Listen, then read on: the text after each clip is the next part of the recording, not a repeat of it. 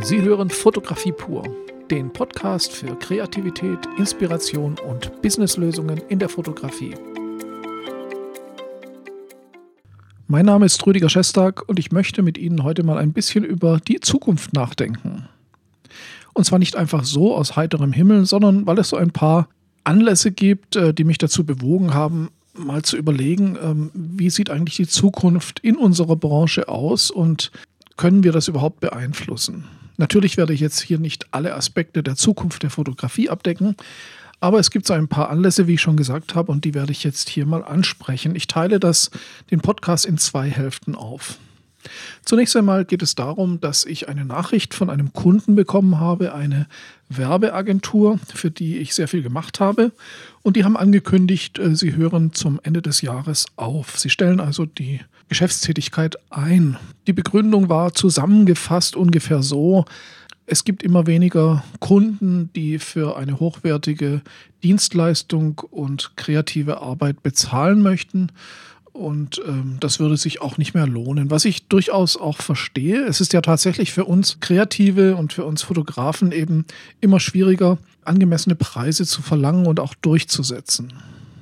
Was bei einer solchen Agentur natürlich auch dazu kommt, ist etwas, was man allgemein beobachten kann. Eine Agentur hat ja Räume, die sie mietet, sie hat Dienstfahrzeuge, sie hat Mitarbeiter, die angestellt sind und das sind natürlich eine ganze Menge Fixkosten, die drücken natürlich auch und dann braucht man ein gewisses Auftragsvolumen, um überhaupt tragbar zu arbeiten, also um auf Null rauszukommen oder Gewinne einzufahren. Und das ist ja im Prinzip auch nichts anderes als beim Ladensterben in den Innenstädten, dass also die Läden zumachen, weil zu viele Leute online kaufen. Zunächst einmal war es ja so, dass die Shopping Center, also die Shopping Malls, den kleinen Läden in der Innenstadt die Kunden weggenommen haben. Das heißt, das erste Ladensterben kam eigentlich nicht durch den Onlinehandel, sondern eben durch die Shopping Center. Inzwischen ist es aber auch so, dass Shopping Center, nicht alle, aber einige, sehr stark am Kämpfen sind und auch hier teilweise schon Shopping Center geschlossen werden. Ich habe neulich eine Reportage aus Amerika gesehen, wo einige Shopping Center außerhalb der Städte schon aufgegeben wurden und praktisch leer stehen. Also hier passieren Sachen, äh, die einfach auch damit zu tun haben, dass solche Gebäude natürlich wahnsinnige Mietkosten, Fixkosten und ähm, auch Lohnkosten verursachen für den Handel, der jetzt online hauptsächlich abläuft. Aber auch in diesem Bereich können wir nochmal weiterdenken. Wenn wir an die Fotokina denken, die ja jetzt äh, umgestellt hat von September auf Mai, glaube ich, April oder Mai, das Einstellen der Cebit ist auch ein Zeichen der Zeit, weil einfach viele Leute nicht mehr auf die Messe gehen, um sich Informationen über neue Produkte zu holen. Das gibt es auch online. Das heißt, die Messe wird mehr und mehr zu einem Event, Leute zu treffen, zu kommunizieren. Und so merken das natürlich die großen Messen auch. Und was der Cebit gerade passiert, das kann, denke ich, der Fotokino auch sehr schnell passieren. Allein die Umstellung jetzt auf jährlich und auf von, von Herbst auf Frühjahr ist eher ein Zeichen, dass man versucht, etwas zu unternehmen, um vielleicht das Ganze zu retten oder weiterzuführen. Kann aber auch ein Zeichen dafür sein, wenn es jetzt im Frühjahr nicht klappt, dass dann auch die Fotokina relativ schnell weg vom Fenster ist, weil ja auch jetzt dieses Mal schon zu sehen war, dass viele Hersteller entweder nicht erschienen sind oder einfach in reduzierter Form mit kleineren Ständen. Also auch da geht es alles zurück. Das muss man jetzt nicht unbedingt nur negativ sehen. Man kann ja auch sagen, okay, es gibt Internet, man braucht sich nicht mehr auf der Messe informieren. Äh, Messen sind überflüssig und das zwingt natürlich auch immer zu Änderungen, zu ja auch wieder, da passieren auch wieder neue Sachen. Also insofern muss manchmal was Altes sterben, damit was Neues passiert. Das ist durchaus klar. Aber wir sind natürlich auch gefragt, selber zu entscheiden, was wir wollen und was wir nicht wollen. Und ich denke, durch unsere Entscheidung, solche Messen zu unterstützen, zu besuchen, ähm, tragen wir auch mit dazu bei, wie die Zukunft in diesem Bereich aussehen soll. Wir sind also da nicht ganz unbeteiligt. Ein ähnliches Problem sehe ich auch in, im Schulbetrieb. Wenn man jetzt gerade mal die Fotoschulen, also die Ausbildung Fotografie anschaut, ich habe ja selber in einigen Schulen unterrichtet und habe auch mit Leuten gesprochen, die selber in Schulen arbeiten oder Studenten oder Studierende oder Schüler an Schulen sind. Viele Schulen haben auch zu kämpfen. Sie haben mit Kosten zu kämpfen, mit Teilnehmerzahlen zu kämpfen. Schulen brauchen ja sehr viel Platz. Das sind große, ja, große Mietkosten, Dozentenkostengeld. Und da wird auch überall gespart, manchmal auch an der falschen Stelle, manchmal auch an der Unterrichtsqualität. Und auch hier wird irgendwann ziemlich heftig was passieren wenn es keine neuen Strukturierungen gibt. Und auch da sind wir natürlich ähm, selber mitgefragt und ich muss mich da auch an die eigene Nase fassen. Ich bin inzwischen weg von dem aktiven Lehrbetrieb und baue ja jetzt meine eigene Online-Schule auf. Das heißt, ich selber springe auf den, auf den Zug online, der natürlich auch ganz aktuell ist und werde selber als Anbieter dort agieren. Und damit trage ich natürlich auch dazu bei, dass die Richtung online natürlich verstärkt wird. Prinzipiell ist es ja auch nicht schlecht, wenn man sich über Produkte online informiert, wenn man sich online schult. Das hat sehr viele Vorteile. Das hat aber alles einen Nachteil. Und dieser eine Nachteil, den ich sehe, ist der, dass man immer weniger echte Kommunikation von Mensch zu Mensch hat. Für mich zum Beispiel ist die Fotokina weniger attraktiv als Informationsraum, wo ich Neues erfahren kann über Produkte oder Techniken, das kann ich inter in, im Internet genauso äh, mir reinziehen. Für mich ist die Fotokina mehr und mehr eben eine Kommunikation, ein sozialer Treffpunkt und auch ein Treffpunkt, wo ich Kollegen treffen kann, wo ich Fachgespräche führen kann. Damit verdient die Fotokina aber nicht wirklich Geld. Die Fotokina verdient Geld mit den Herstellern, die für ihre Standmiete eben bezahlen. Und das könnte schwierig werden. Und genau das Gleiche ist auch mit Schulen zum Beispiel. Die Schulen sind natürlich Orte, wo man Lehrer zu Schülern, Lehrer zu Studierenden oder auch umgekehrt kommuniziert und auch lernt und lehrt. Und das ist an einer Online-Schule natürlich schon schwieriger. Und hier müssen, müssen wir uns als Anbieter von Online-Schulen natürlich auch Konzepte überlegen, wie man das Ganze optimiert und das Ganze wieder kommunikativer gestaltet auch da bin ich dran und ähm, da können Sie sich überraschen lassen, was da noch alles passiert. Werbeagenturen, wenn man das Konzept der Werbeagentur nochmal Revue passieren lässt, in den 70er Jahren, 80er Jahren war es ja so, dass eine Werbeagentur ein riesengroßes Budget einer Firma verwaltet hat. Das heißt, eine Firma hat einer Werbeagentur zum Beispiel, keine Ahnung, 500.000 D-Mark damals zur Verfügung gestellt. Das war das Werbebudget und die Werbeagentur hat damit gearbeitet. Das war dann relativ bald vorbei und die Agenturen mussten besser haushalten. Aber zum Teil sind natürlich Werbeagenturen heute noch aus diesem Holze geschnitzt, dass sie einfach mit viel Geld rechnen. Und Dienstleister im Bereich Grafikdesign, Fotografie, Gestaltung, ähm, Marketing, das ist ja das, was, was Werbeagenturen abdecken, die gibt es natürlich auch jetzt als Einzelunternehmer online, sehr kreative Leute. Und ähm, als Kunde sucht man sich manchmal im Internet seine, ja, seine Werbeagentur selber zusammen. Und das macht ja natürlich auch Sinn. Und auch da sieht man natürlich den Zahn der Zeit oder die Veränderungen, die mit der Zeit passieren. Also auch da wird es mehr in Online-Dienstleistungen übergehen und auch da wird einiges passieren. Aber was ich vorhin schon gesagt habe, wir selber sind natürlich, wir selber sägen auch an dem Ast, auf dem wir sitzen oder wir selber gestalten auch unsere Zukunft. Also ich denke, man sollte sich nicht beschweren, dass die Zukunft einem vielleicht nicht passt, sondern man sollte selber durch eigenes Handeln dazu beitragen, dass die Zukunft so wird, wie wir sie uns vorstellen. Und dazu braucht es Visionäre. Ich glaube, Visionäre waren schon immer ein ganz wichtiger Faktor. Visionäre sind was ganz Zentrales. In jedem Bereich haben Visionäre sehr stark mitgestaltet, wie die Zukunft aussieht. Denken wir zum Beispiel an Jules Verne. Jules Verne, dem sagt man nach, er hat das Unterseeboot gedacht, als es noch gar nicht existierte. Und äh, da ist sicherlich was dran. Jetzt könnte man sagen, auf der einen Seite, hm, der hatte eine Vision und zufällig wurde das dann Realität. Ich denke aber, dass solche Visionen, besonders wenn sie von so populären äh, Schriftstellern oder auch Künstlern wie zum Beispiel Andy Warhol gedacht oder umgesetzt werden, die setzen sich in unser gemeinsames äh, kollektives Unterbewusstsein und die realisieren sich dann auch irgendwann, weil wir dann in diesen Visionen teilweise denken. Das heißt, was wir vordenken, wird auch nicht immer, aber sehr oft Realität, weil es vorgedacht wurde. Also die Zukunft passiert nicht einfach so und wir sind dem ausgeliefert, sondern wir gestalten sie mit. Und genau das äh, habe ich mir überlegt, als ich in einem Vortrag war. Es war ein Event von Phase One, wo neue Kamerasensoren vorgestellt wurden. Da gab es einen Gastvortrag von den Hybridstudios aus Ellwangen. Ich verlinke die Webseite unter diesem Podcast. Ein sehr interessanter Vortrag, der mich sehr zum Nachdenken gebracht hat. Zum einen war ich erstaunt über die neuen Möglichkeiten in der Fotografie. Sie sehen, wir kommen jetzt zum Thema Fotografie.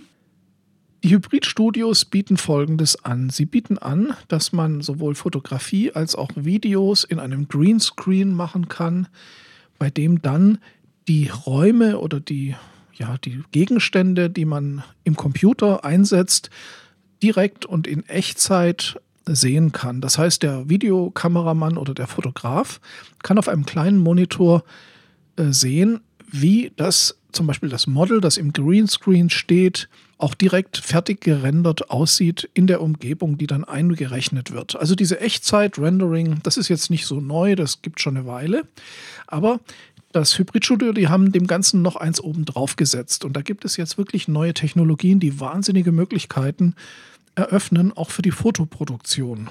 Und zwar sind die Computer inzwischen so leistungsstark, dass man einen 3D-Raum zum Beispiel, den man sich runterladen oder kaufen oder selber generieren kann, so rendert, dass der Fotograf oder der Videokameramann sich in dem Greenscreen-Raum frei bewegen kann.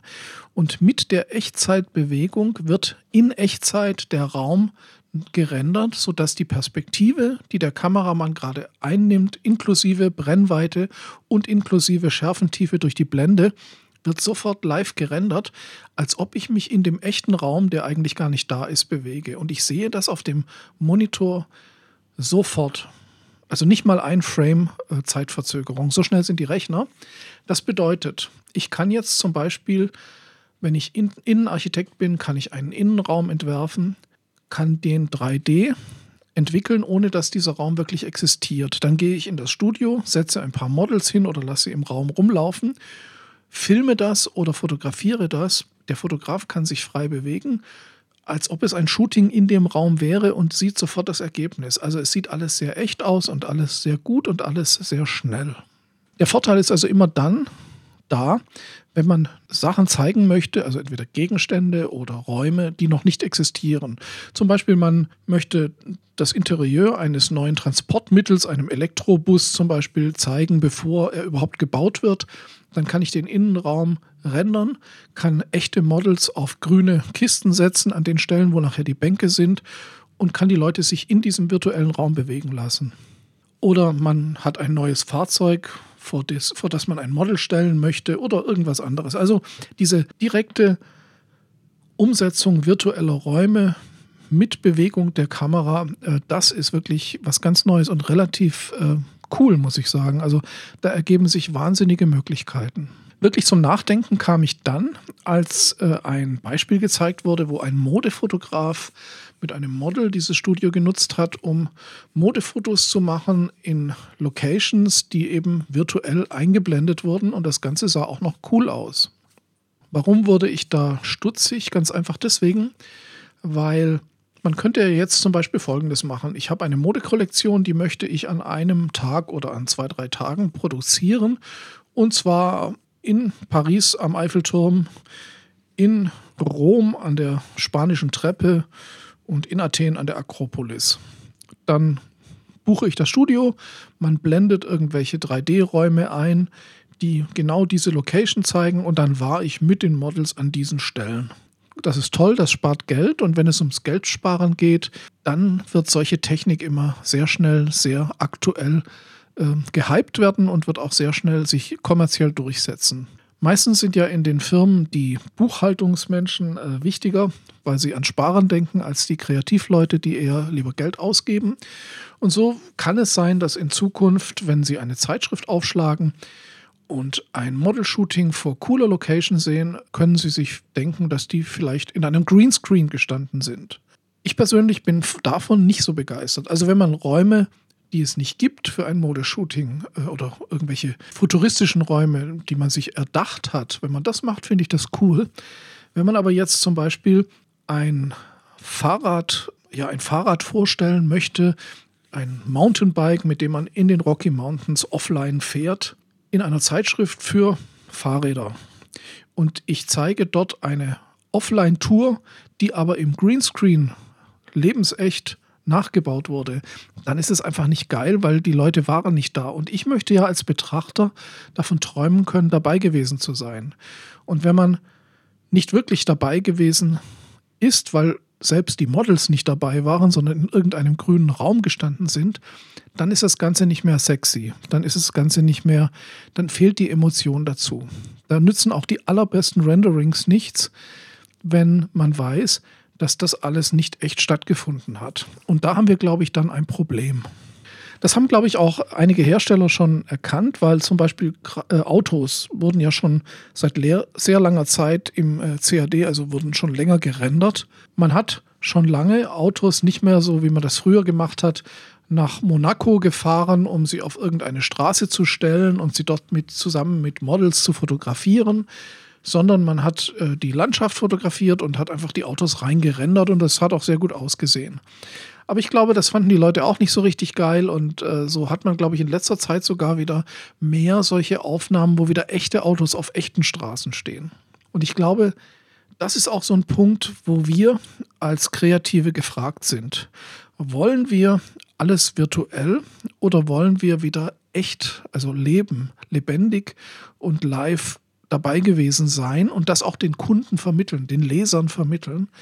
Das ist so ein Punkt, wo wir sagen können, da müssen wir mitwirken als Kreative. Und auch da sind eben Visionäre wieder gefragt, die einfach das Ganze wieder sexy machen oder spannend machen, wieder mit echten Locations, mit echten Leuten zu arbeiten. Weil theoretisch kann man ja in Zukunft auch die Models virtuell einbauen. Aber wer kauft sich eine Modezeitschrift, wo virtuelle Models in virtuellen Umgebungen, möglicherweise mit virtuellen Klamotten rumstehen? Äh, völlig uninteressant. Oder vielleicht irre ich mich, vielleicht ist das der neue Hype. Vielleicht ein, am Schluss nochmal ein Wort zu den Visionären. Ich habe ja vorhin davon gesprochen, dass es in vielen Bereichen Visionäre gibt und gab. Äh, auch in der Mode gab es Visionäre, die die Modetrends ganz stark beeinflusst haben. Das im Sport gibt es Visionäre, in der Kunst gibt es Visionäre und auch in der Fotografie gab es Visionäre.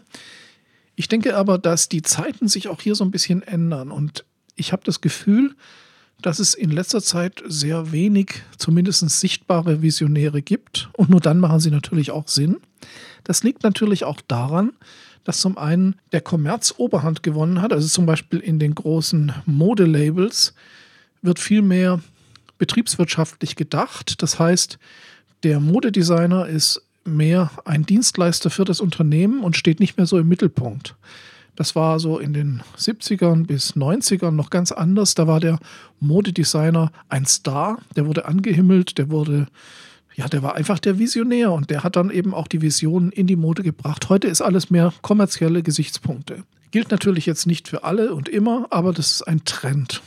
Ein weiterer Trend, den man auch merken kann, wenn man jetzt wieder auf die Fotografie zurückgeht, ich tue mich im Moment schwer, die großen Visionäre in der Fotografie auszumachen. Also ich rede jetzt nicht von den Visionären, die man kennt, so aus den 60ern bis 90er Jahren, die großen Fotografen, das, das waren Visionäre. Wo sind die heutigen Visionäre? Und da gibt es auch einen Trend, der kontraproduktiv ist, meiner Meinung nach. Wenn man zum Beispiel als Dozent an einer Hochschule oder an der Schule arbeitet, und fragt, was kennt ihr denn an großen Fotografen? Helmut Newton, Ansel Adams, Richard Avedon. Ähm, also Sie wissen, was ich meine. Dann wissen die meisten Schüler und Studenten oder Studierenden mit diesen Namen in der Regel nichts anzufangen. Helmut Newton kennt man vielleicht als Namen noch, aber das interessiert die Leute auch nicht. Ähm, seit es Instagram und andere Fotoplattformen gibt, ich übertreibe das jetzt ein bisschen, aber das ist so der Trend, dann ist man immer, fühlt man sich immer selber als der größte Fotograf und Trendsetter. Das heißt, die Leute, jetzt mal wieder etwas heftig gesprochen, aber ich denke, ein bisschen so ist es, die Leute fühlen sich so, dass sie keine Vorbilder brauchen und dass sie, ja, dass sie selber ihren eigenen Stil haben und sich auch nicht verbessern müssen. Also einfach dieses, ich bin mein eigener Star und ich bin der Größte und ich brauche keine Vorbilder. Und da haben es natürlich dann Visionäre schwierig. Korrigieren Sie mich, wenn Sie das anders sehen. Wir, kann man gerne drüber diskutieren. Aber ich denke, ein Trend ist das. Und auch da können wir natürlich wieder ein bisschen ja was dran ändern, wenn wir das möchten. Wir können wieder mehr fokussieren darauf, äh, was ist gute Fotografie, was ist ein Trend, wo sind interessante Leute. Man kann wieder mehr sich um große Fotografen kümmern, man kann Ausstellungen besuchen. Und wir können auch selber entscheiden, ob wir zum Beispiel das Künstliche hypen, also dass wir sagen, ich finde es geil, Models komplett zu retuschieren, dass nichts mehr vom Hautbild echt ist. Ich kann aber auch sagen, mich interessieren jetzt mehr die natürlichen Menschen, mich interessieren die echten Landschaften, mich interessiert das nicht retuschierte und ich gehe wieder auf das Menschliche, auf die Kommunikation. Also das ist jetzt kein, das sind nur Vorschläge. Jeder kann das machen, wie er möchte. Aber ich will damit sagen, wir entscheiden. Wir entscheiden, wohin es geht. Es wird immer beides geben. Die Technik geht weiter und für viele professionelle und kommerzielle Bereiche ist natürlich das komplette Rendering, wie ich vorhin schon erwähnt habe, durchaus sinnvoll und gut. Die Frage ist halt, ob wir solche Techniken komplett auf unser fotografisches Leben übernehmen möchten und dann praktisch gar nicht mehr rausgehen, sondern wir laden eine Landschaft runter, wir laden ein Model runter und wir laden ein Lichtsetup runter und dann bauen wir das zusammen und dann bauen wir daraus unser Portfolio, mal ganz äh, bisschen übertrieben und banal äh, ausgesprochen. Aber das sind so die Gedanken, die wir uns, glaube ich, in Zukunft machen müssen, wenn es um die Fotografie geht. Ja, das war sehr viel äh, Philosophie und äh, Gedanken über die Zukunft, aber ich denke, das sind wichtige Gedanken. Und ja, ich würde mich freuen, wenn ein paar Kommentare unter diesem Podcast zu diesem Thema entstehen. Ich werde sicher an diesem Thema weitermachen, auch auf meinem YouTube-Kanal und natürlich auch in meiner Online-Fotoschule. Und äh, Sie werden es erfahren, wenn Sie dranbleiben. Danke fürs Zuhören. So, das war's mal wieder für diese Woche.